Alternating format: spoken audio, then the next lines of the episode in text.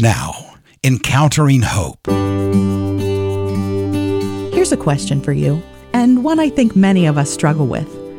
Have you ever regretted not sharing your faith in Jesus with someone? I have.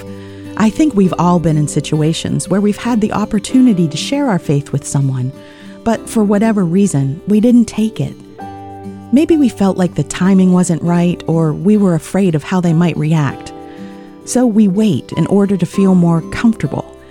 But while waiting, that person moves away or maybe changes jobs, and we may never see them again. At the end of the day, we know only God can open someone's eyes to the truth of the gospel. But when we're given the chance to share our story and what God has done for us, we should always be ready and willing to take it. So let's be standing at the ready, prepared to move forward in His providence then who knows? Maybe that missed opportunity will come around again, like it did for Vasily. Vasily is an SGA supported missionary in a small village in Belarus. He's lived there most of his life. Recently, the Lord burdened his heart concerning a person he knew from his childhood.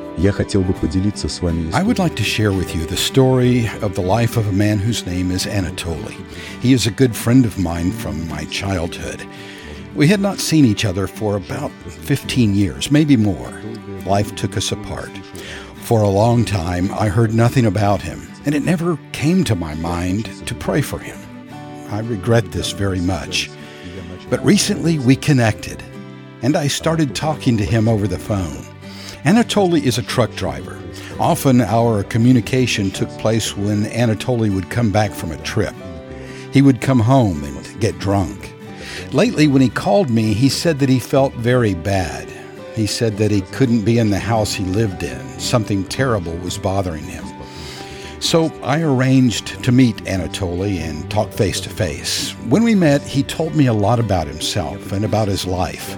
I shared with him the message of the gospel Jesus Christ as Savior, and the great need for Jesus in his life as Savior of the soul and in his work as helper and advocate. My dear brothers and sisters, please support me in praying for Anatoly as well, that the Lord may reveal to him the true way of salvation through repentance and faith in him. When our Lord brought Anatoly back into Vasily's life, Vasily was ready to be a servant, to tell of God's good grace in Jesus Christ, to make a disciple. Vasily, knowing that salvation is in God's hands, prays and calls on us to pray as well. But as he prays, he shares and trusts in God's timing. May we too be at the ready and tell the good news to others as God leads. Go therefore and make disciples of all nations, baptizing them in the name of the Father, and of the Son, and of the Holy Spirit. Matthew 28, verse 19. That verse, Matthew 28 19, has been at the core of the church's mission since its inception, and for good reason. It's called the Great Commission, and it's something that Jesus commanded his followers to do. It began on the day of Pentecost as the followers of Christ waited in Jerusalem for the gift of the promised Holy Spirit. He would give power to accomplish that commission. Now, this verse has often been used to encourage believers to consider being a missionary, which is appropriate, but not nearly broad enough. The tense of that verse is often lost in English translations. You see, Jesus was actually saying, As you are going, make disciples. The making of new disciples is the command, not the going. Going was a given. It was expected that as they journeyed through life, in other words, as they were going, they were to make disciples. That commissioning hasn't changed. Followers of Christ are to be ready and willing to let those around them know the reason for the hope that is in them, to be intentional about it. Through the power of the Holy Spirit, to make disciples for Jesus Christ as they are going about life. Again, it's not a special going. It's the walking through life with Jesus Christ that is in view. Now, I know that sounds like a big task, and it is, but it's really about simply being obedient about being purposeful in our relationships, about waiting expectantly for the opportunities God sends our way. As we heard today, Vasily is a great example of this. He was living in Belarus when a childhood friend named Anatoly came back into his life.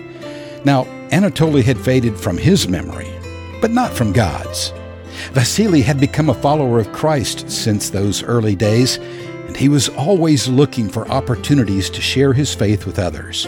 So when he reconnected with Anatoly, he was ready to tell him about Jesus.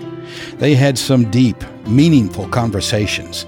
The seed of the gospel was planted, and now Vasily is praying and waiting expectantly for his friend's repentance and conversion to faith in Christ. That's really what it means to make disciples as we go through life. We don't have to be vocational missionaries or ministers or have a specific calling. We just need to be willing to share our faith with others, to let God use us to lead people to Jesus. So let's follow Jesus' command to make disciples as we go about our everyday activities. And let's be like Vasily, always ready to tell others about the hope we have in Christ. Learn how SGA is sharing the gospel, equipping the church, and helping the forgotten at sga.org.